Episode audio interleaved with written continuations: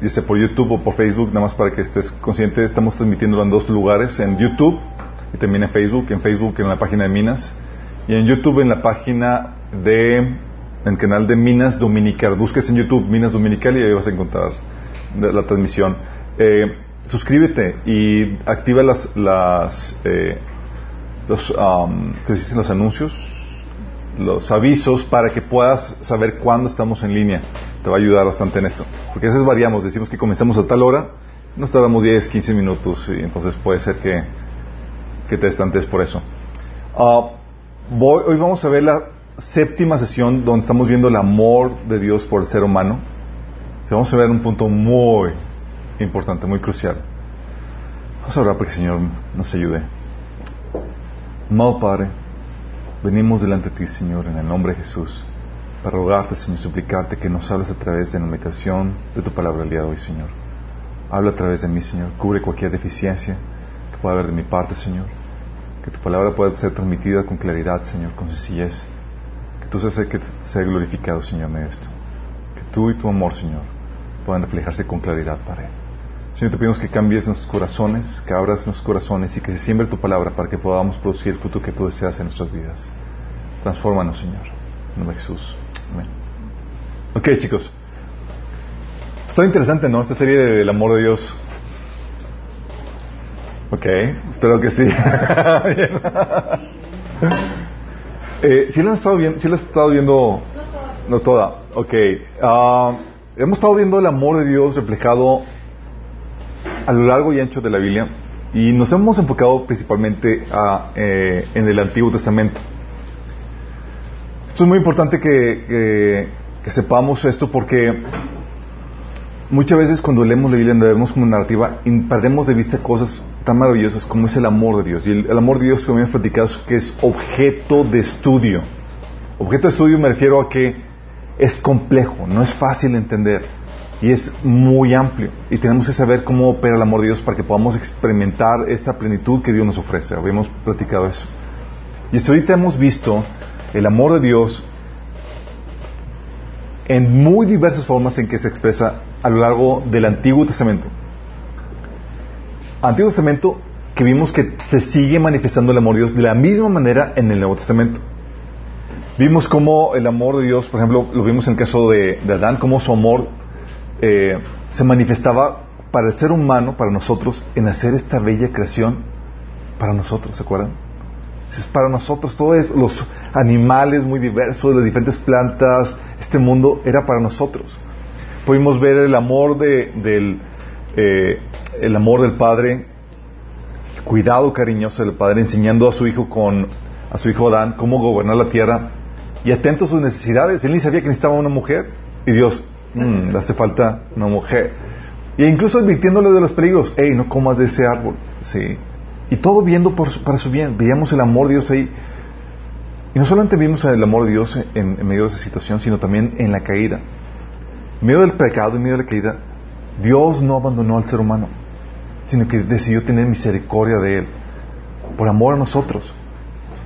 Y vimos que Dios iba a manifestar su amor en que iba a persistir en su relación con el ser humano a pesar del pecado, a pesar de la que debe persistir, y estaría con Él a lo largo del camino, ayudándonos a atenuar y a taclear las consecuencias del pecado.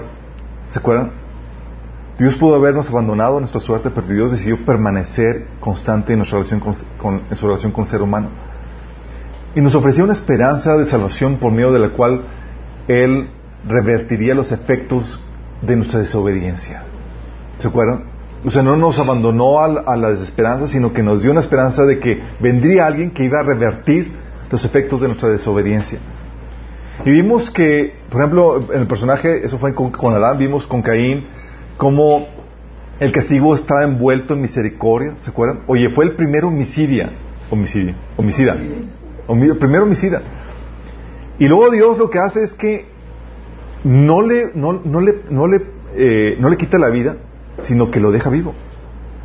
Nada más lo, eh, le castiga, minora y aplaza el castigo para lograr su eventual arrepentimiento, ¿se acuerdan?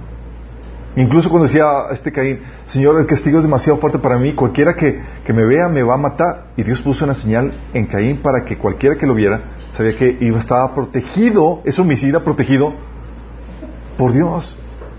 ¿Cómo es eso posible? Es el amor de Dios incluso por un pecador como, el, como Caín.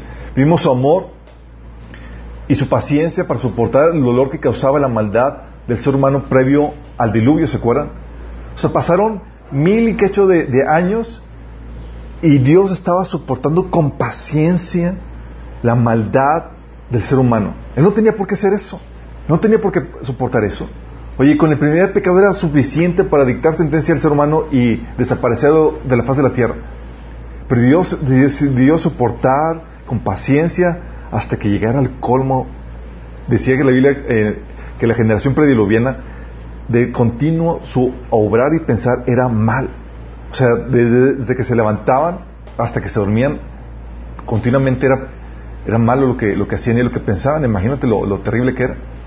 También en su amor, en vez de erradicar a la humanidad, nos dio la oportunidad para que volviera a comenzar y florecer con, con Noé. ¿Se acuerdan?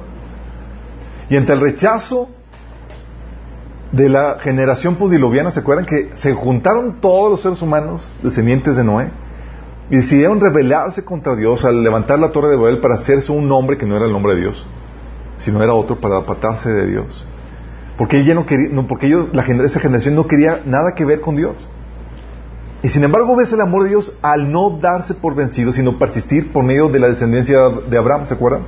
Dice la Biblia que ahí, que a partir de, esa, de ese episodio de, del episodio de la Torre de Babel, Dios entregó a las naciones a los ángeles caídos.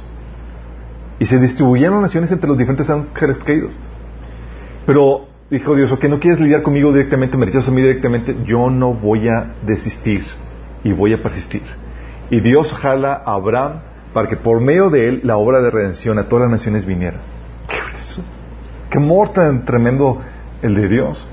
Y en lugar de eliminarlos, los abandonó a los dioses, a esos dioses, a esos, ángeles castigos como castigo. ¿Cómo que como castigo? Como un acto de amor para traerlos de vuelta, porque no quieres a Dios, no disfrutas a Dios, ok, te entregamos a la contraparte, la cual te va a maltratar, va a abusar, va a cocinar opresión y vas a aprender a valorar a Dios. Sí, lo que Dios hace por amor. También Vimos con el amor con Abraham. Con Abraham vimos cómo nos muestra su amor animándonos, cubriendo nuestras metidas de pata como las de Abraham, ¿se acuerdan? Ayudándonos en, ayudándonos en nuestros problemas, proveyéndonos en tiempos de crisis, bendiciéndonos por nuestros actos de obediencia, cuando el Señor nos anima a obedecer, ¿se acuerdan? La obediencia de Abraham cuando quiso obedecer, quiso sacrificar a Isaac, porque Dios se lo había pedido, y Dios desató su bendición sobre Abraham por causa de su obediencia e incluso cumpliendo sus promesas a Abraham. Tardó la promesa, pero se cumplió. Y así nos muestra el amor de Dios a nosotros, no solamente es con Abraham, Dios así también es con nosotros. Vimos también el amor de Dios con Abimelech, ¿se acuerdan? Ese filisteo creyente, era filisteo y era creyente. ¿Se imaginan? O sea, no todos los filisteos eran malos, no, como suele suceder, comienzan las naciones todas creyendo, creyendo en Dios y se fueron apartando para la generación de, David ya estaban los filisteos completamente apartados. Pero Abimelech era creyente, era un filisteo creyente y vimos cómo nos, en él cómo nos muestra su amor al impedirnos que pequemos contra Dios, ¿se acuerdan? Que se le aparece Dios en un sueño dice, hey, la mujer que vas a tomar es de otra. Dice, pues yo no lo quise, yo no lo hice con, con, mala intención. No, yo sé que no lo hiciste con mala intención, pero por eso me aparecí para que no pecaras contra mí. Dios entiende que eh, parándonos para que no pequemos contra Él y sanando las enfermedades que vienen por causa de nuestro pecado. Por medio de ese pecado en ignorancia, porque le había tomado, aunque no había tenido relaciones con, ella, había venido maldición sobre su familia y Abraham oró por él y sanó. Y lo mismo que Dios hace con nosotros en el Nuevo Testamento, ¿se acuerdan? Que dice, cuando dice alguien está enfermo, venga a, los ancianos y ore por ellos. Dios haciendo eso por amor. Incluso vimos el amor con Sodoma y Gomorra. Vimos cómo muestra su amor a una generación que lo rechaza dándole testimonio de sí a rescatar, a rescatarla de la cautividad de forma milagrosa por manos de Abraham. ¿Se acuerdan que vinieron los reyes y se llevaron cautivos a Sodoma y Gomorra juntamente con Lot? Y se aparece Abraham para rescatar y rescatarlos de, de naciones más poderosas. Con 300 hombres, de forma milagrosa. Los de Sodoma y Gomorra vieron que, que su salvador, su rescatador, fue Abraham, siervo de Dios. Tal así que en, en, esa, en ese episodio con Sodoma, eh, del rescate, se presenta este Melquisedec en ese encuentro con los reyes de Sodoma y Gomorra para alabar a Dios por el rescate que había hecho. ¿Se acuerdan? No se dejó Dios sin, testimonio para Sodoma y Gomorra. Y incluso lo soportó pacientemente sus pecados hasta que llegara el colmo de, los pecados de Sodoma y Gomorra. Vemos el, vimos el amor de Dios de esa forma. Con Lot vimos su amor para con nosotros levantando intercesores por Lot. ¿Se acuerdan que Dios levantó intercesores por Lot? ¿A quién levantó? Abraham. Sí. Y, le, y, así pasa con nosotros. Oye, yo levanto intercesores por ti. Claro. Gracias por eso. Levanta intercesores a favor tuyo y también te rescata de la destrucción como lo hizo con Lot. Con Melquisedec vimos el amor de Dios para con nosotros al recordar que nuestro servicio a Él no pasa desapercibido a Dios. Soy el amor, la fidelidad de Dios no pasa de largo a Dios, sino que Él nos honra por nuestro amor y por nuestra fidelidad a Él. Vimos como Dios honró a Melquisedec, ¿se acuerdan? En ese pequeño encuentro Dios lo marcó, lo hizo un personaje famoso y decidió que el Mesías iba a ser del sacerdocio, no de los levitas, sino de Melquisedec para honrar el amor y la, la fidelidad y el servicio de su siervo. Dices, wow, Dios es fiel, Dios es amoroso para sus siervos fieles. Vimos también con Agar el amor de Dios para con las madres solteras, ¿se acuerdan? Y para los hijos sin padre, convirtiéndose Dios en el esposo de, de estas madres solteras y en el padre de esos hijos que no tienen padre. Como Dios los cuida, los protege y los, hace prosperar en esas situaciones. Y dices, wow, ese es el amor de Dios, que compensa la falta y las carencias y las fallas de los seres humanos. Vimos el amor de Dios para con Esaú, ¿se acuerdan? Vimos cómo Dios, eh, el amor de Dios para alguien que, que, que lo rechazó al darle copiosas muestras de amor antes de su eterna destrucción. Esaú rechazó a Dios. Y aún así Dios, antes de su destrucción, antes de, de, su condenación, Dios derramó grandes muestras de amor para con él. Dios le dio una abundante provisión, ¿se acuerdan? Era demasiado rico al punto que no podían vivir juntos los dos hermanos. También lo convirtió en una poderosa nación y tuvo misericordia de su descendencia al darle a su, descendencia la oportunidad de que volvieran a él se le dio una instrucción a Israel de que, hey, si alguno de los descendientes de Saúl quiere venir y adorar a Dios, no se lo prohíbas. De hecho, no odies a los descendientes de Saúl, sino que ámalos. Y dices, ¿cómo? Porque era el amor de Dios para conocer. A alguien que había rechazado a Dios, Dios amándolo a él y a su descendencia. Vimos también el amor para con Jacob, ¿se acuerdan? Aunque era un tranza, vimos su amor para con nosotros. Vimos en él, en él el amor para con nosotros, bendiciéndonos y asegurándonos nuestro corazón, a pesar de las fallas. En, Jacob vimos cómo Dios lo guió, lo protegió y así nos guía, nos protege a nosotros e incluso prepara la provisión que nosotros y nuestras familias lo van a necesitar en un futuro. Jacob todavía no sabía que iba a haber una, una, una tremenda sequía y Dios ya preparó de antemano todo lo que necesitaba para protegerlo y proveerle. ¿Se acuerdan? También vimos con este vimos con José también el amor de Dios cómo nos ama al someternos a abusos, injusticias y calumnias, las cuales fueron sometidas, Dios sometió a José, ¿se acuerdan?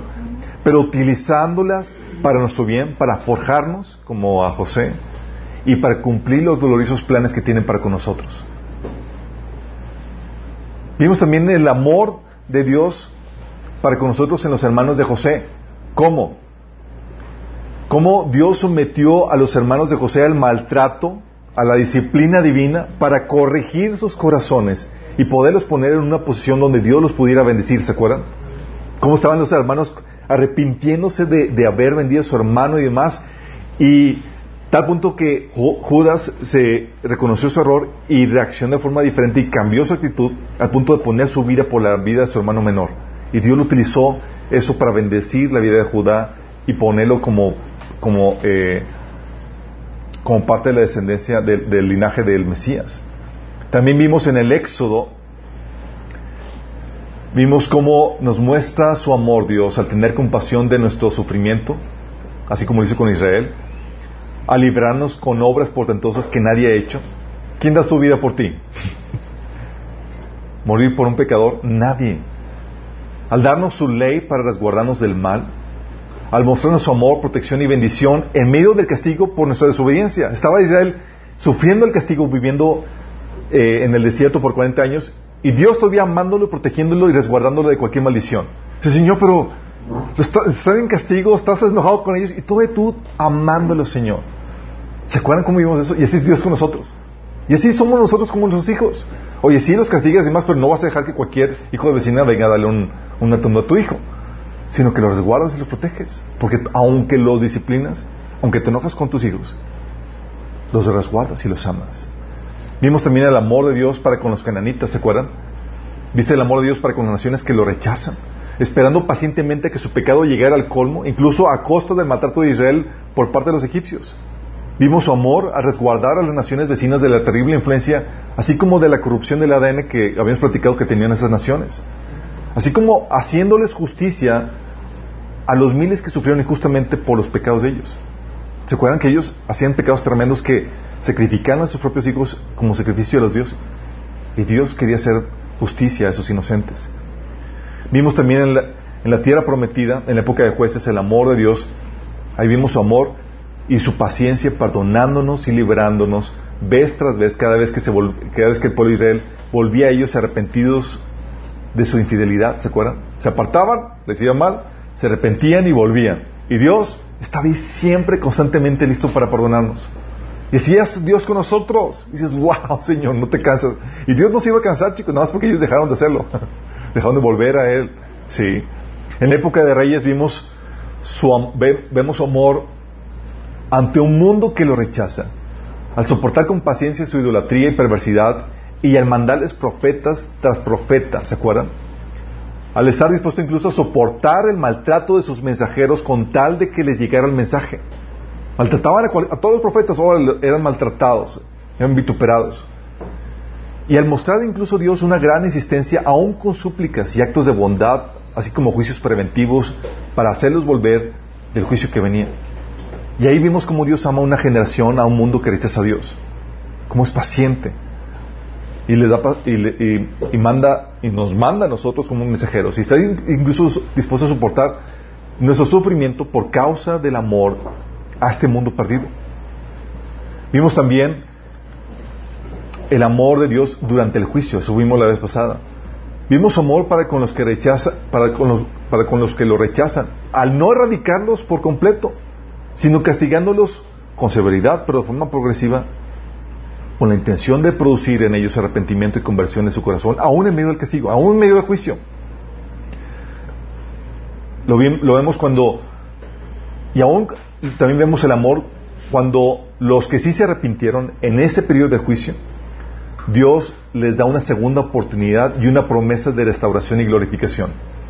¿Se acuerdan cómo Dios trató a los arrepentidos como a la generación de Daniel y demás, poniéndolos en preeminencia y glorificándolos? Y aún así lo vimos con nosotros, así hace con nosotros, con la gente, generación que se va a quedar en la tribulación, cómo Dios le va a dar una segunda oportunidad y con la esperanza de glorificación y salvación. Dices, ¿qué onda con eso? Dios así es con nosotros. Y lo interesante de, de esto, chicos, es que todo esto que estudiamos y que hemos estudiado en estas últimas seis sesiones, vimos que es, vimos y hemos estudiado sus muestras de amor en el Antiguo Testamento.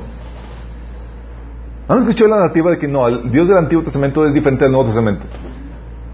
Con esto, ¿les queda claro que no es así? Es como que el mismo Dios que, como se comportaba en el Antiguo Testamento, es el mismo Dios amoroso del Nuevo Testamento. Es igual, es el mismo Dios amoroso en ambos testamentos.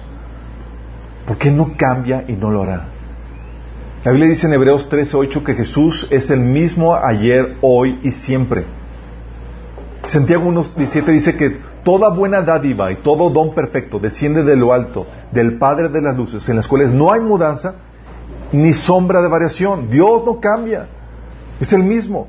Y entonces era de esperar que viéramos al mismo Dios del Antiguo Testamento operando de la misma forma en el Nuevo Testamento, chicos.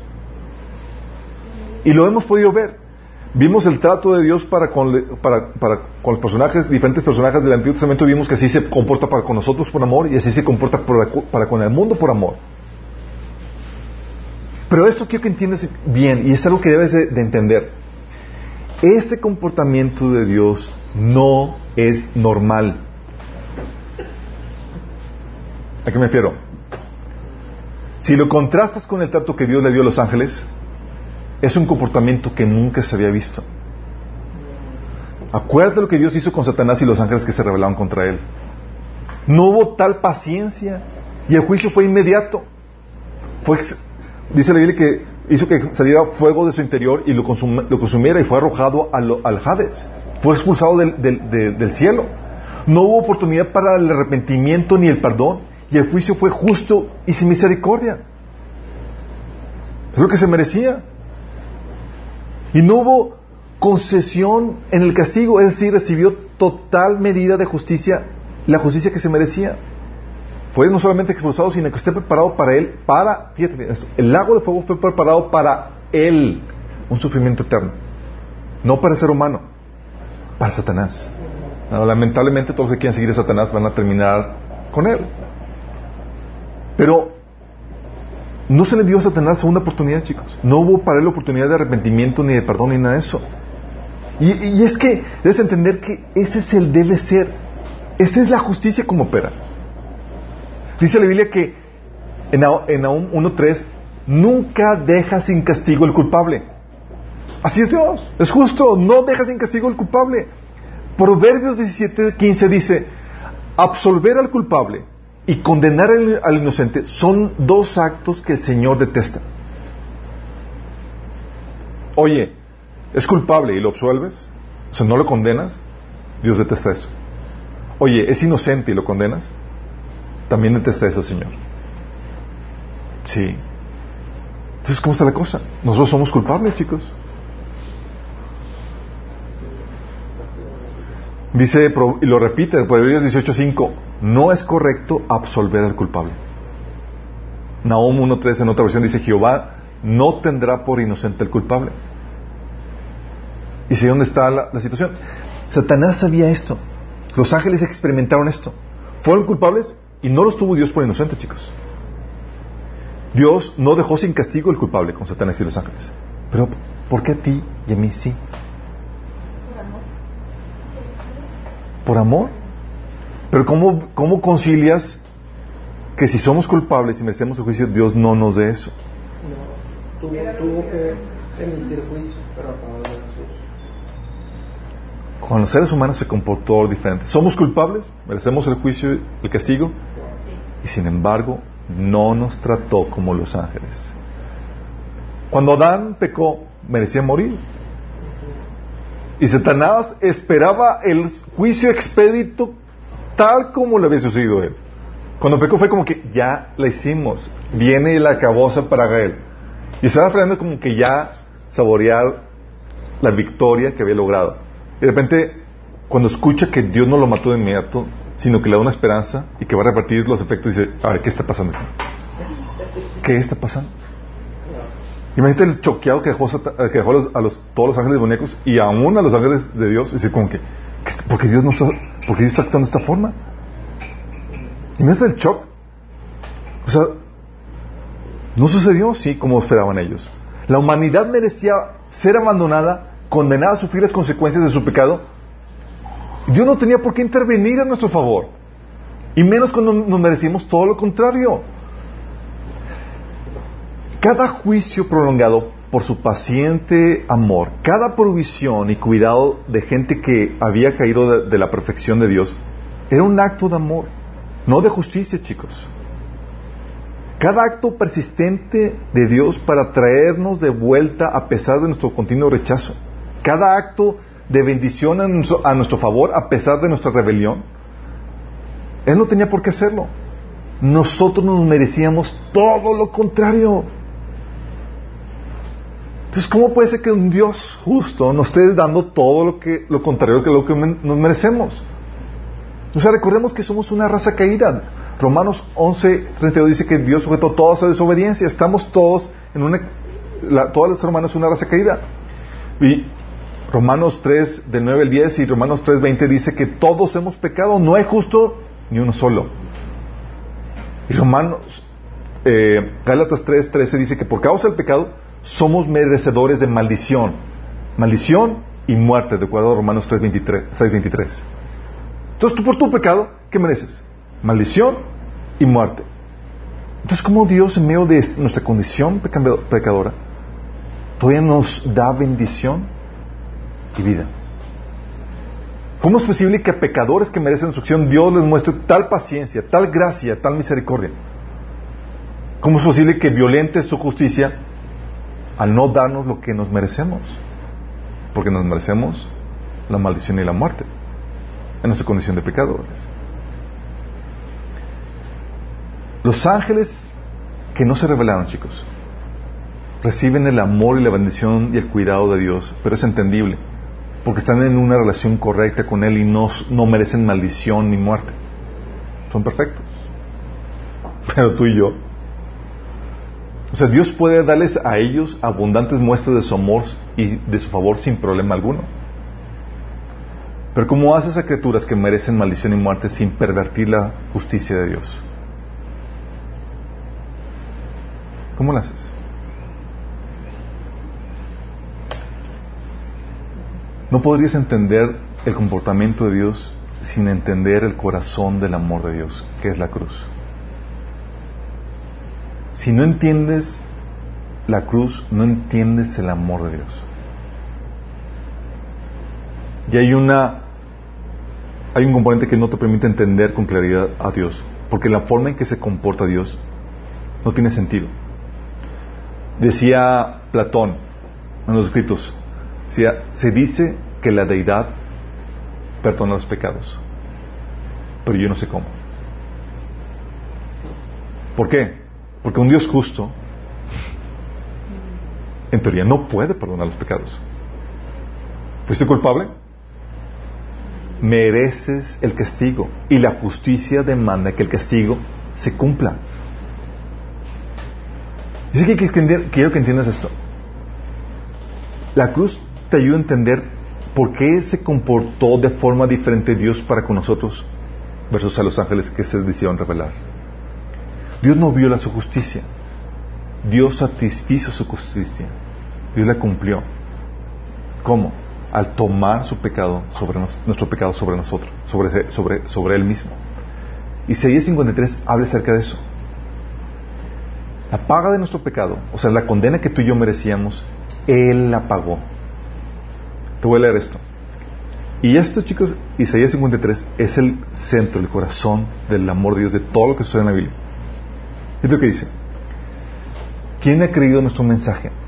¿A quién ha revelado el Señor su brazo poderoso? Y esta profecía, chicos, fue dicha unos 600 años antes de que Jesús viniera. Dice, y está hablando acerca del Mesías, de la obra de redención que haría por nosotros. Escucha, versículo 2. Mi siervo creció en la presencia del Señor como un tierno brote verde, como raíz en tierra seca. No había nada hermoso ni majestuoso en su aspecto, nada que nos atrajera a él. Fue despreciado y rechazado, hombre de dolores, conocedor del dolor más profundo. Nosotros le dimos la espalda y desviamos la mirada. Fue despreciado y no nos importó. Sin embargo, fueron nuestras debilidades las que Él cargó, fueron nuestros dolores los que lo agobiaron. Y pensamos que sus, dificultades eran un castigo de Dios, un castigo por sus propios pecados. Pero Él fue traspasado por nuestras rebeliones y aplastado por nuestros pecados. Fue golpeado para que nosotros estuviéramos en paz. Fue azotado para que pudiéramos ser sanados. Todos nosotros nos hemos extraviado como ovejas. Hemos dejado los caminos de Dios para seguir los nuestros. Sin embargo, el Señor puso sobre él los pecados de todos nosotros. Fue oprimido y tratado con crueldad, sin embargo, no dijo ni una sola palabra. Como cordero fue llevado al matadero. Y como oveja en silencio ante sus transquiladores no abrió su boca. Al ser condenado, injustamente se lo llevaron. A nadie le importó que muriera sin descendientes ni que le quitaran la vida a mitad de camino, pero lo hirieron de muerte por la rebelión de mi pueblo. Él no había hecho nada malo y jamás había engañado a nadie, pero fue enterrado como un criminal, fue puesto en la tumba de un hombre rico. Formaba parte del buen plan del Señor aplastarlo y causarle dolor. Sin embargo, cuando su vida sea entregada en, ofrenda por el pecado, tendrá muchos descendientes. Disfrutará de una larga vida y en sus manos el buen plan del Señor prosperará. Cuando vea todo lo que se logró mediante su angustia, quedará satisfecho. Y a causa de lo que él sufrió, mi siervo justo hará posible que muchos sean contados entre los justos, porque él cargará con todos los pecados de ellos. Yo le rendiré los honores de un soldado victorioso, porque se expuso a la muerte. Fue contado entre los rebeldes, cargó con los pecados de muchos e intercedió por los transgresores. Es difícil tratar de poner y expresar el amor de Dios en palabras, pero lo que Dios hizo es que en vez de que nosotros recibiéramos en carne propia el castigo que justamente merecíamos, decidió ponerlo sobre su Hijo, sobre la segunda persona de la Trinidad, y castigarnos en Jesús para evitar el castigo así de nosotros. Por eso Jesús podía decir en Mateo 26 del 27 al 28, cuando tomó la copa, de vino y dio gracias a Dios por ella. Se lo dio a ellos y dijo, cada uno de ustedes beba de la copa, porque esta es mi sangre, lo cual confirma el nuevo pacto entre Dios y su pueblo. Es derramada como sacrificio para perdonar los pecados de muchos. Está diciendo que es la sangre de Jesús, su vida derramada, en lugar de la nuestra, la que nos da el perdón. Es por esto en la cruz que Dios podía exentarnos de lo que nos merecíamos. Era lo que, de acuerdo a la ley, chicos, porque habíamos desobedecido la ley de Dios, porque habíamos desobedecido a Dios y estábamos, habíamos pecado, lo que tú y yo nos merecíamos era, de acuerdo a Galatas 3.13, maldición. Y de acuerdo a Romanos 6.23, muerte. Ninguna bendición, nada bueno, maldición y muerte de acuerdo a la ley, era la justa demanda. Dice Romanos 8 del 1 al 4, fíjate lo que dice. La ley de Moisés no podía salvarnos, porque nuestra naturaleza pecaminosa es débil. Así que Dios lo hizo lo que le así que Dios hizo lo que la ley no podía hacer. Él envió a su propio hijo en un cuerpo como el que nosotros los pecadores tenemos. Y en ese cuerpo, mediante la entrega de su hijo como sacrificio por nuestros pecados, Dios declaró el fin del dominio que el pecado había tenido que tenía sobre nosotros. Lo hizo, fíjate lo que dice, lo hizo para que se cumpliera totalmente la exigencia justa de la ley a favor de nosotros. Según la ley, la exigencia era que debías de morir debías ser maldecido. Y tenía que satisfacerse. Si no se satisfacía, y si Dios permitía que no se satisfaciera, significa que Dios era injusto. Tenía que satisfacerse. Dice, lo hizo y que hizo Dios, mandó a su hijo para que muriera por nosotros. Y se lo hizo para que se cumpliera totalmente la exigencia justa de la ley a favor de nosotros. Que ya no seguimos nuestra naturaleza pecaminosa, sino que seguimos el Espíritu. Colosenses 2 del 13 al 14 dice, sin embargo, Dios nos dio vida en unión con Cristo, al perdonarnos todos los pecados y anular la deuda que teníamos pendiente por los requisitos de la ley. Él anuló esa deuda que nos era adversa clavándola en la cruz. O sea, todas las maldiciones que venían de Deuteronomio, chicos, por desobedecer la ley, era para nosotros. Es lo que nos merecíamos. Dijo Dios, es que yo voy a recibir esas maldiciones. Yo voy a tomar todo lo que sea ellos se merecen para satisfacer eso. Por eso, tienes que entender eso. Detrás de cada acto de gracia y misericordia de Dios ¿Sabes qué está? La cruz de Cristo. La cruz de Cristo. Si no, eso no tiene sentido.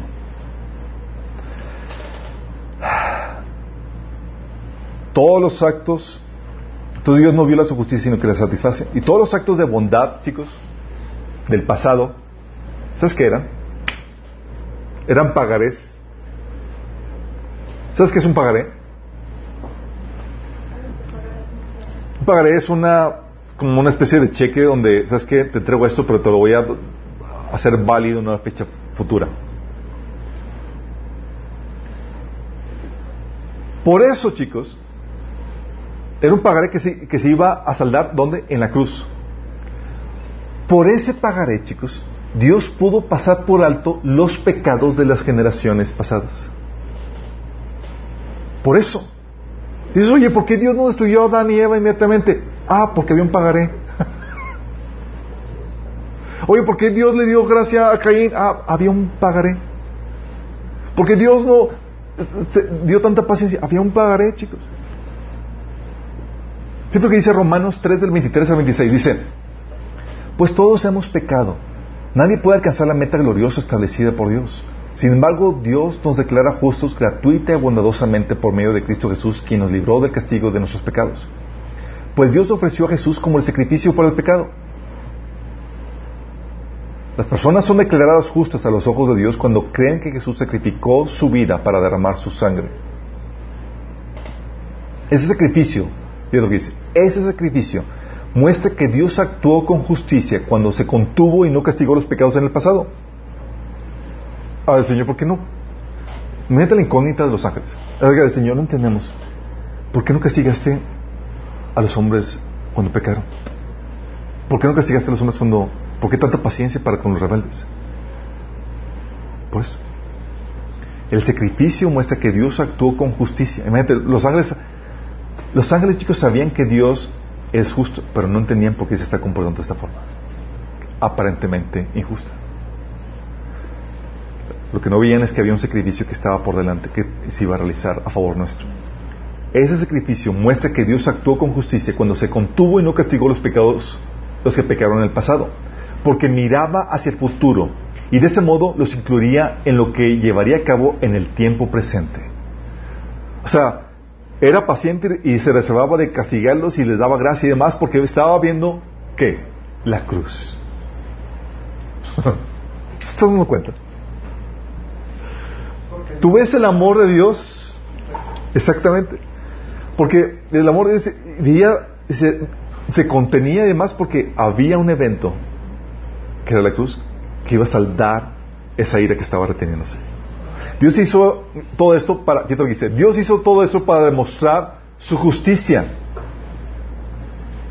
O sea, si lo hubiera dejado sin, castigo, si no hubiera castigado el pecado, sería injusto. Pero Dios manifestó en Jesús su amor por nosotros y su justicia. Dice, Dios hizo todo esto para mostrar su justicia porque Él mismo es justo e imparcial y declara a los pecadores justos a sus ojos cuando ellos creen en Jesús. Entonces, ¿cuál es la lógica? Ya se pagó la, deuda. Y Él ahora decide otorgarlo gratuitamente con solo fe, con solo creer. Pero entonces, ¿quién pagar la deuda? ¿Quién pagó? ¿Cómo, ¿Cómo puedes justificar al pecador? Ah, ya se pagó. En Jesús. Porque desde la perspectiva eterna, chicos, la obra de redención ya estaba hecha. ¿Se acuerdan que habíamos platicado en la escatología que desde la perspectiva eterna ya todo está hecho? Para Dios, pasado, presente y futuro están ya realizados. Por eso dice Apocalipsis 13, 8. Y la adoraron, hablando a la bestia, al anticristo, todos los moradores de la tierra cuyos nombres no estaban escritos en el libro de la vida del Cordero, que fue inmolado desde el principio del mundo. O sea, de la mente de Dios ya estaba hecho, desde antes de la creación del mundo, el sacrificio expiatorio de Jesús. Por eso Dios podía comportarse de forma diferente para con nosotros versus a los ángeles. Pero los ángeles no sabían. No sabían el plan de redención, no sabían, estaban, sabían, veían no con claridad, porque no se había revelado con completa claridad qué era lo que, lo que, lo que Dios estaba tramando. Pero Dios sí había revelado algo.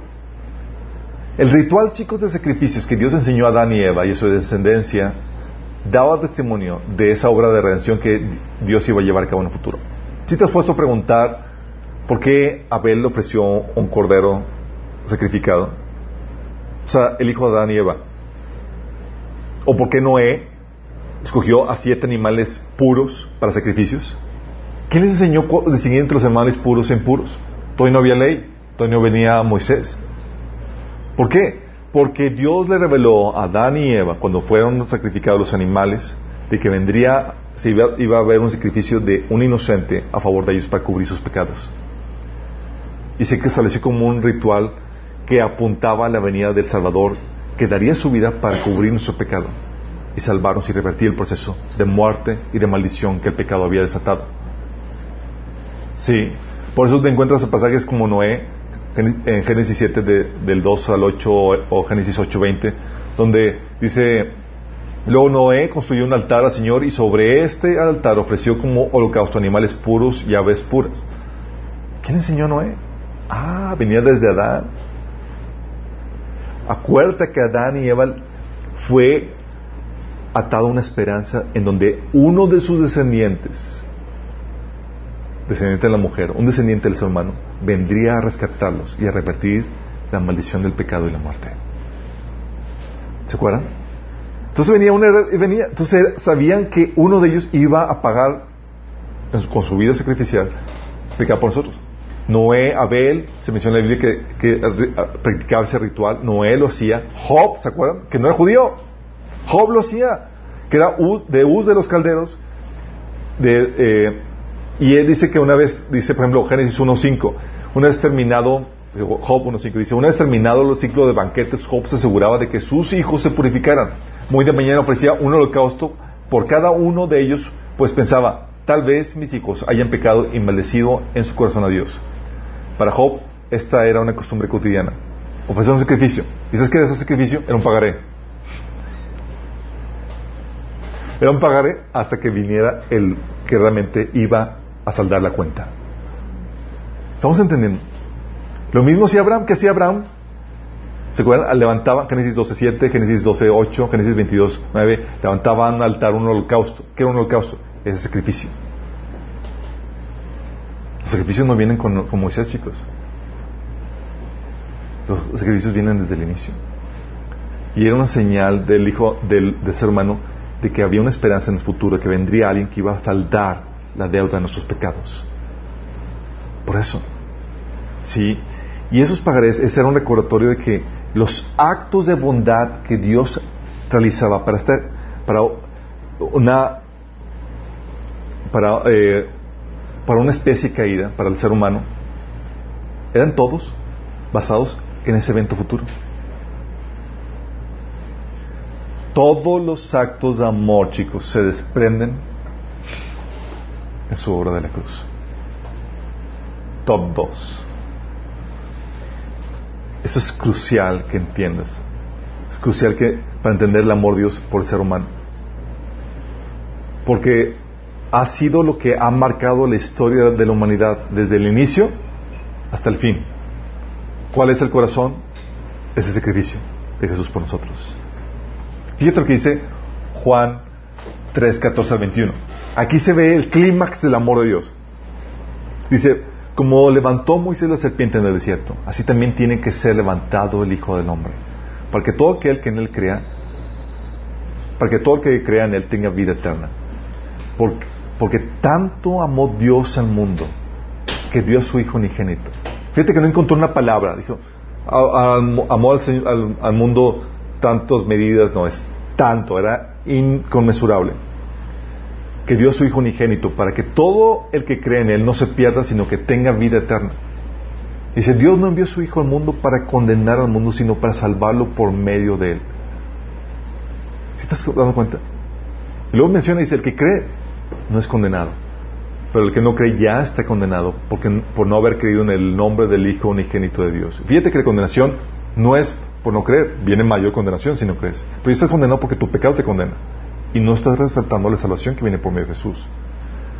Esta es la causa de la condenación, que la luz vino al mundo, pero la humanidad prefirió las tinieblas a la luz porque sus hechos eran perversos. Pues todo el que hace lo malo aborrece la luz y no se acerca a ella por temor a que sus obras queden al descubierto. En cambio, el que practique la verdad se acerca a la luz para que se vea claramente que se ha, que se ha hecho sus obras en obediencia a Dios. Pero te das cuenta, aquí llega el clímax cuando Jesús dice que de tal manera amó Dios al mundo, que dio su Hijo por nosotros. Ese es el clímax. Romanos 5, del 6 al 11, ah, lo, lo reitera, dice, cuando éramos totalmente incapaces de salvarnos, Cristo vino en el momento preciso y murió por nosotros pecadores. ¿Por quiénes? Nosotros. Pecadores, todos nosotros. Ahora bien, casi nadie ofrecería, se ofrecería a morir por una persona honrada. Aunque tal vez alguien podría estar dispuesto a dar su vida por una persona extraordinariamente buena.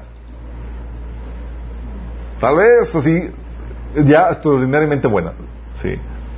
Pero Dios mostró el gran amor que nos tiene al enviar a Cristo a morir por nosotros cuando todavía éramos pecadores. Y quiero que entiendas eso. Algo que el enemigo va a querer hacer es hacerte sentir o creer que tú eres bueno. ¿Por qué? Porque si te da una idea incorrecta de quién eres tú en relación a Dios, tú no vas a ver el amor de Dios. Porque el amor de Dios se manifiesta en tu condición pecadora, caída, falible.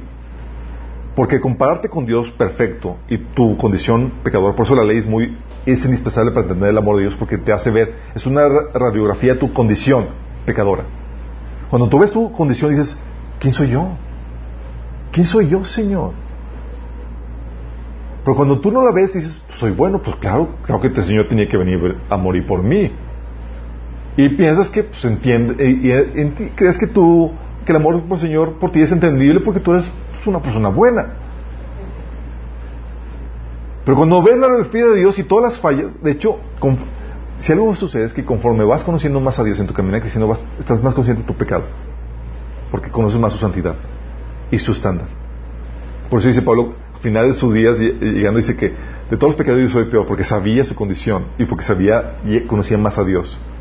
Nuestra ignorancia de acerca de nosotros mismos, del estándar de Dios y de Dios, nos hace ver que somos buenos. Pero cuando entiendes la condición en la que estamos y la ley de Dios te ayuda a entender esa condición, puedes ver que realmente el amor de Dios es enorme porque ama a un ser caído y falible como tú y como yo. Por eso dice, pero Dios mostró el gran amor que nos tiene al enviar a Cristo a morir por nosotros cuando todavía éramos pecadores.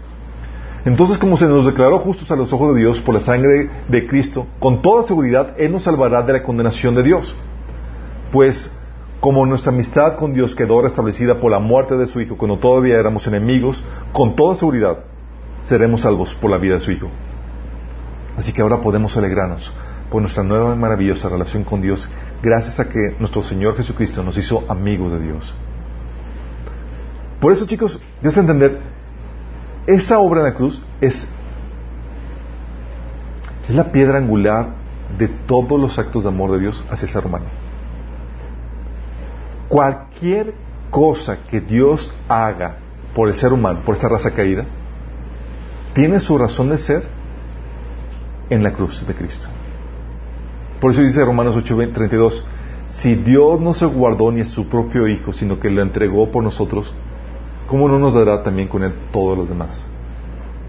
O sea, todo lo demás son cosas extras. El punto principal es la cruz de Cristo, que nos permite gozar las demás cosas. Sí. Es la razón por la cual la cruz de Cristo es la razón por la cual nos puede bendecir cuando merecemos maldición. Toda, toda bendición de nosotros, seres caídos, tiene su fundamento en la cruz, como les estoy diciendo. Gálatas 3, del 13 al 14, es lo que les digo. Cristo nos rescató de la maldición de la ley al hacerse maldición por nosotros. Pues está escrito, maldito todo el que es colgado de un madero. Así sucedió, o sea, Cristo se hizo maldición porque fue colgado en un madero. Así sucedió para que por medio de Cristo la bendición prometida Abraham llegara a las naciones para que por la fe recibiéramos el Espíritu según la promesa. Fíjate cómo, qué tremendo. Jesús hace maldición para nosotros para que pudiéramos nosotros, recibir bendición. Efesios 1.3 eh, ves el efecto de esa bendición en, en nuestras vidas. Dice, alabado sea Dios, Padre de nuestro Señor Jesucristo, que nos ha bendecido en las regiones celestiales con toda bendición espiritual en Cristo. ¿Con toda bendición espiritual en qué? En Cristo, porque es por medio del que viene toda bendición, chicos.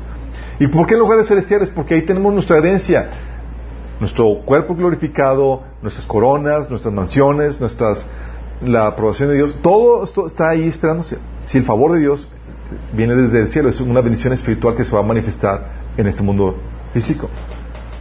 Sus actos, por eso sus actos, los actos diversos de bondad de Dios, son para que vuelvas a Él y aceptes el mayor acto de bondad y amor que Él hizo por ti. Son migajitas los actos de amor, chicos, que hace por la gente, para que puedas venir y sentarte al banquete a la mesa. Dice Romanos 2 del 4 al 5. ¿No te das cuenta de lo bondadoso, tolerante y paciente que es Dios contigo?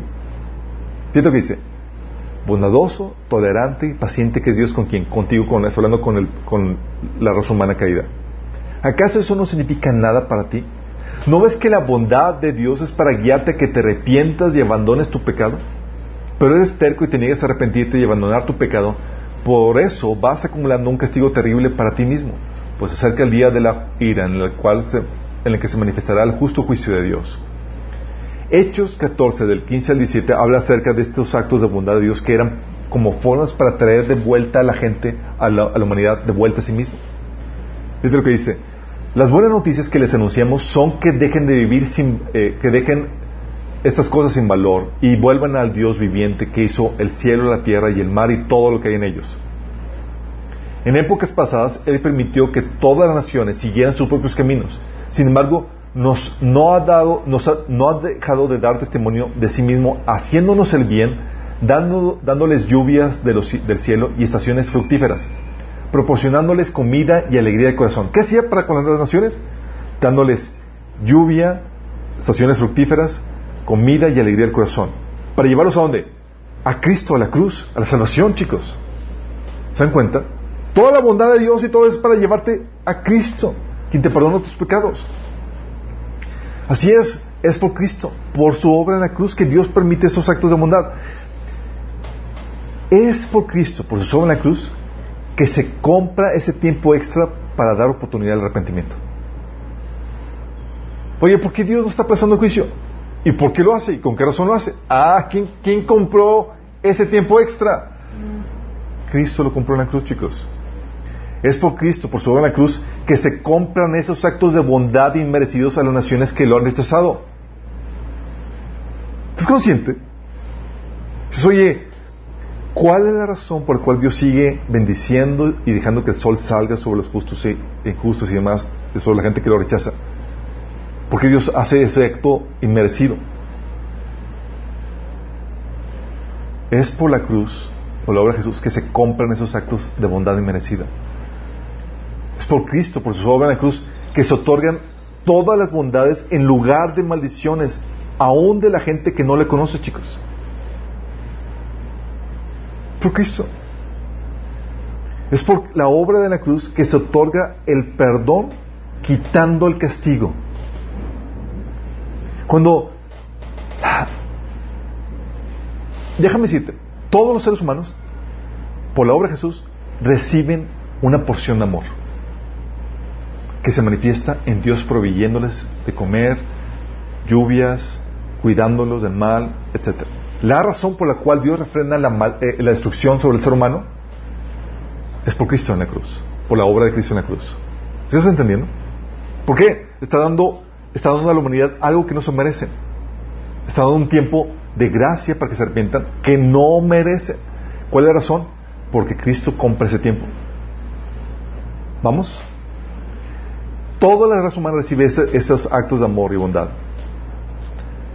Hay actos de amor y bondad que Dios muestra a todo ser humano en general, pero es por tiempo limitado y son gracias a la obra de, Jesús en la cruz. Actos como los que dice Mateo 5:45, pues Él da la luz de su sol tanto a los malos como a los buenos y envía la lluvia sobre los justos y los injustos por igual. Esos actos de amor y merecidos, ¿a qué se deben? A la obra de Cristo en la cruz. Pero hay actos de amor y bondad especiales y de forma permanente, chicos, que Dios muestra solo a los que han correspondido su amor aceptando la salvación.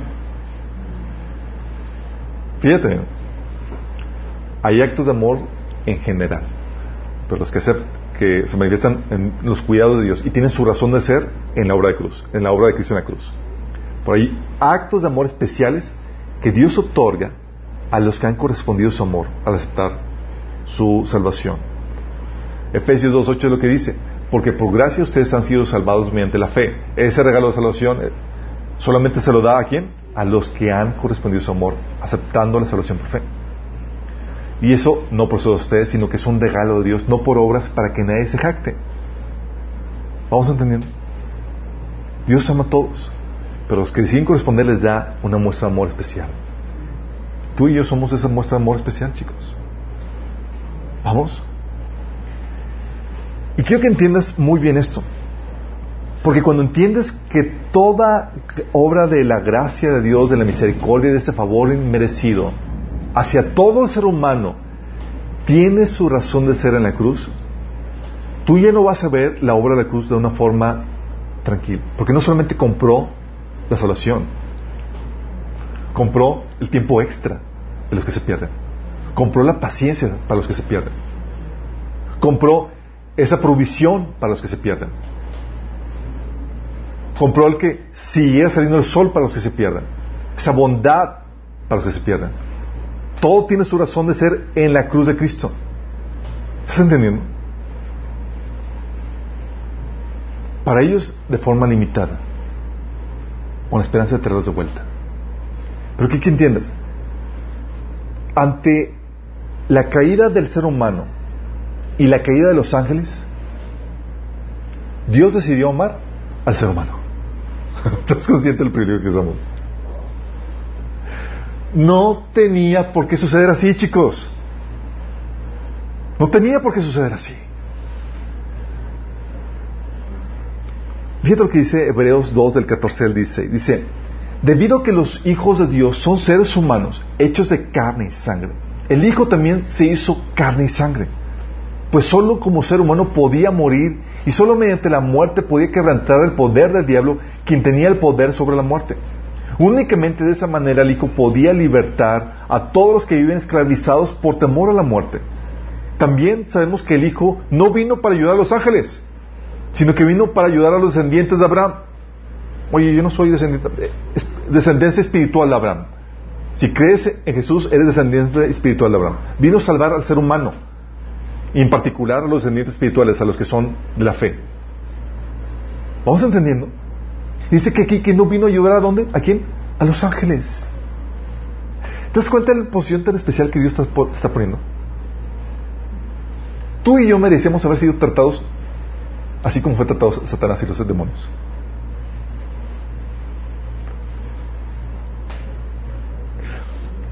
En esto quiero que entiendas esto. El amor de Dios es arbitrario.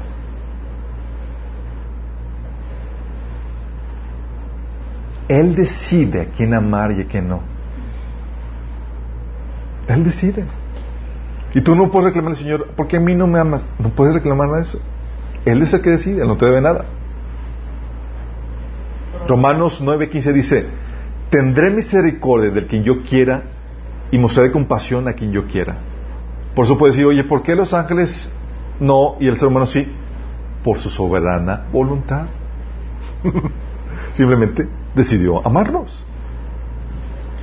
Por eso, ¿se acuerdan el pasaje donde Dios decide dar una muestra, un favor especial a los obreros que contrató a última, a última hora en la parábola? ¿Se acuerdan? Contrató a unos y decidió a unos tratarlos con justicia, a los que trabajaron lo acordado, y a otros decidió tratarlos con amor, dándoles tratándolos con amor, a darles algo que no merecía. ¿Se acuerdan? A uno trató con justicia, esto te mereces, en eso corre contigo, esto fue lo negociado, te doy lo justo, lo que te corresponde. A ustedes les doy extra. Y los otros son, eh, ¿por qué ellos sí? Y nosotros no. Y, Dios le dice, ¿no me es lícito hacer lo que quiero con lo mío? ¿O tienes envidia porque yo soy bueno? Dios acaso no, es, no tiene libertad de hacer de, hacer con su provisión de, con lo que él tiene, lo que quiere para con los que él, los que él desea. Y decidió dar su vida. ¿Acaso no puede hacer con su vida lo que él quiere por los que él ama? Quiero que entiendas esto. Para Dios, tú no lo puedes demandar el amor de Dios. No le puedes demandar la misericordia de Dios. Sí, no es un acto de justicia. Y sin embargo, para nosotros sí es obligatorio mostrar misericordia. ¿Por qué para nosotros sí y para Dios no? Porque se nos ha dado a nosotros misericordia. Y Dios espera eso de nosotros. A nosotros como se nos dio, somos deudores. Pero a Dios, ¿quién, ¿a quién necesita misericordia. Él no tiene ninguna obligación de hacer nada, no es deudor de nadie. ¿Vamos? Y Dios decidió actuar con justicia perfecta para con unos, los ángeles, y para contigo decidió tratarte de una forma excepcional para la humana. Por eso, quiero que entiendas lo que está sucediendo en el ambiente espiritual con toda la trama humana. Los ángeles estaban en shock por la forma, los ángeles caídos y no caídos, están en shock por la forma en que estaba tratando al ser humano. Dios para los ángeles, chicos, se había convertido en un enigma. Los ángeles decían, sabemos que Dios es justo, pero no se está comportando así. No sabían exactamente qué estaba pasando, solamente sabían que Dios no tiene contradicciones internas y que es justo. Pero no entendían qué estaba pasando, estaba volándoles la tapa de sucesos. Si te imaginas, estaban así como que, ¿cuál es? ¿Qué, está pasando aquí? Por eso dice la Biblia en 1 Pedro 1.12, fíjate lo que dice. A ellos se les reveló, hasta los profetas, que a los profetas del Antiguo Testamento, que no estaban sirviendo a sí mismos, sino que les servían a ustedes, a nosotros, a nuestra generación, que iban a manifestar el, Mesías. Hablaba de cosas que, que ahora les, les ha, hablaban de las cosas que ahora se les ha anunciado los que les predicaron el Evangelio por medio del Espíritu Santo enviado desde el cielo. Dice, aún los mismos ángeles anhelan contemplar esas cosas. Están, realmente los ángeles en expectativa tratando de entender todo el misterio de Dios de lo que está pasando. Es como que, ¿qué, onda con esto? Nada más imagínate, qué asombroso Dios que hasta los mismos ángeles sorprenden. sí. Efesios 3 del 8 al 10, lo que dice. Aunque soy el más insignificante de todos los santos, recibí esta gracia de predicar a las naciones las incalculables riquezas de Cristo. de las incalculables riquezas de Cristo. Simplemente fuente, las abundantes riquezas de su amor. Dice, y de hacer entender a todos la realización del plan de Dios, el misterio que desde los tiempos eternos se mantuvo oculto en Dios, creador de todas las cosas. Misterios. ¿Qué está hablando del Señor? En fin, de todo esto es lo que la sabiduría de Dios, en toda su diversidad, dice, al fin de todo esto es que la sabiduría de Dios, en toda su diversidad, se dé a conocer ahora, por medio de la iglesia, a los poderes y autoridades en las regiones celestes. Wait, wait, wait.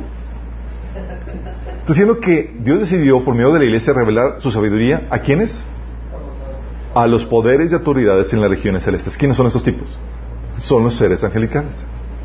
¿Estás entendiendo? Dios decidió mostrar y revelar a su iglesia en la obra que Dios iba a hacer por medio en el ser humano, en esta obra grandiosa del Evangelio, cosas que los ángeles ni siquiera entendían, que eran ocultos para ellos. Y están en expectativa viendo y aprendiendo todo lo que Dios está haciendo por medio de nosotros y a través de nosotros.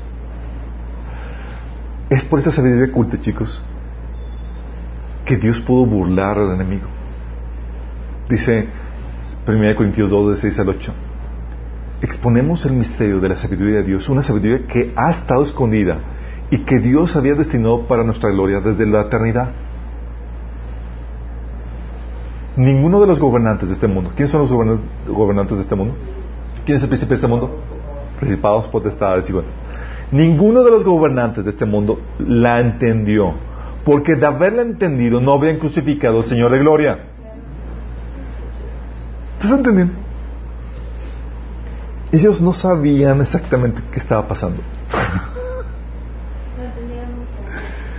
Gracias a Dios que lo entendieron muy tarde. Sí. Pero lo que no, no, lo que no estaban entendiendo, chicos, es que en ese, en ese acto de sacrificio que Jesús estaba haciendo por nosotros, estaba Dios pagando todos los pagares dados del Antiguo Testamento y todos los actos de bondad que iba a dar incluso en el futuro. Imagínate la frustración del enemigo que él se haya visto copartícipe Porque el enemigo quería destruirte de ti y a mí. Está viéndose copartícipe en la obra de redención. ¿Estás consciente de eso?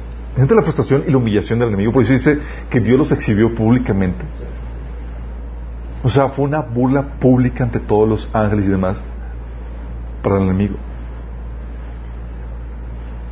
Por eso en Cristo, en la, cruz, chicos, es donde se entiende esa aparente contradicción que los ángeles no entendían. ¿Cómo es posible que Dios, siendo justo, pueda eh, quitarle el castigo a seres caídos, aplazar el castigo, comportarse bondadosamente, bendecir a gente que merece maldición y muerte?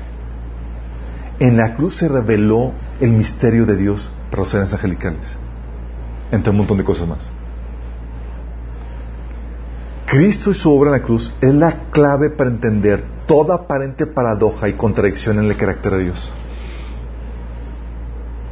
Yo soy, no entiendo qué está pasando con Dios. se resuelve al entender la obra de Cristo en la cruz. Y por eso nosotros, seres inferiores a los ángeles, si sabías, somos seres inferiores, somos hechos menores a los ángeles en autoridad y en potencia, dice la Biblia.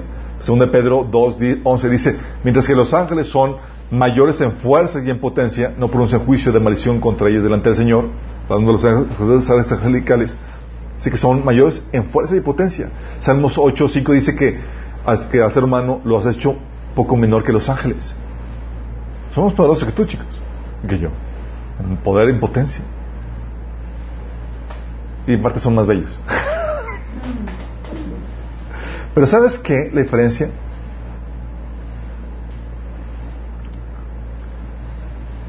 La diferencia es que Dios decidió, aunque son mayores, aunque somos hechos menores a los ángeles en autoridad y potencia, se nos ha dado a nosotros un amor mayor.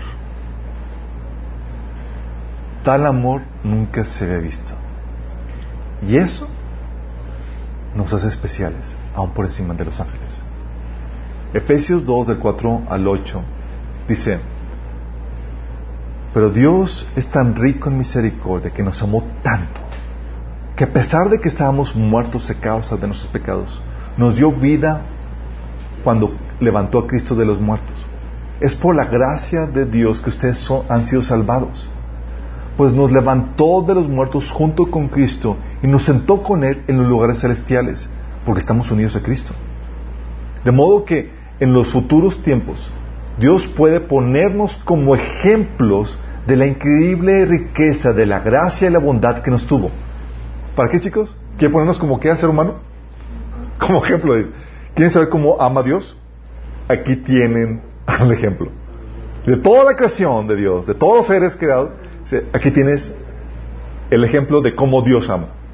O sea, ¿has visto los memes donde dice, eh, cuando, dice cuando amas normal, dice cuando sucede, cuando haces algo a nivel Dios, este es amor nivel Dios. ¿Sí?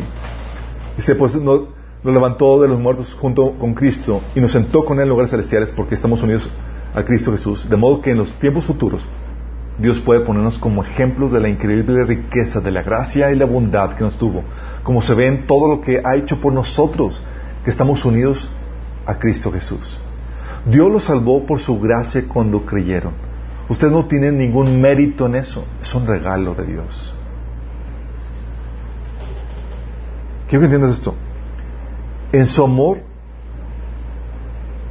lo que nos hace especial, es su amor lo que nos hace especial como género humano, por encima de los ángeles. No seremos en grandes de potencia, ni autoridad, ni en belleza como los ángeles, pero es su amor lo que nos hace especial como género humano. Y es tu amor que corresponde, su amor, lo que te hace especial como pueblo de Dios. Sí.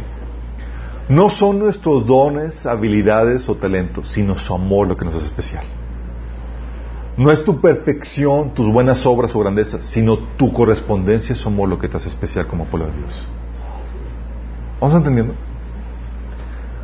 Puedes ver el amor de Dios para toda la raza humana que tiene su razón de ser en la cruz.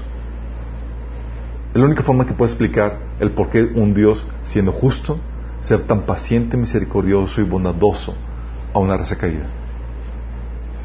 Y la razón por la cual te trata a ti de forma especial, por encima de toda la raza humana, es porque tú has correspondido ese amor, amándolo a Él. ¿Se acuerdan que les había platicado al inicio que no somos perfectos?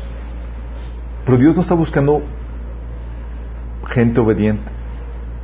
Gente obediente por muchas razones. Por vanagloria, por buenos hábitos, por buenos valores que tienen, pero no por amor a Dios. Dios está buscando qué?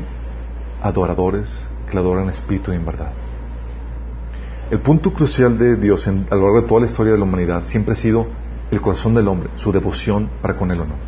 Por eso la lucha en el Antiguo Testamento siempre ha sido la idolatría, que es hacia quién son, es, eh, eh, hacia quién está en el corazón del hombre, si es a Dios o si es los ídolos. No era su imperfección, pero si, tú está, si tu corazón está inclinado para con los ídolos, va a venir por consecuencia mucha depravación. Pero así sucede también para con nosotros en el Nuevo Testamento. Dios está buscando adoradores. Hay gente que se porta bien con Dios, pero no se porta bien, pero no ama a Dios. Pero si tú amas a Dios, inevitablemente vas a querer agradar a Dios. Y Dios está buscando adoradores. Y esa obediencia se convierte en un en una ofrenda de amor a tu Dios por lo que Él ha hecho por ti. Porque no son nuestras habilidades, dones, sino su amor lo que nos hace especial por encima de otras de, sus otras creaciones. Y no es tu perfección, sino tus buenas acciones, ni tus buenas acciones, ni tus grandes hazañas, sino tu correspondencia, y solamente que, que lo ames.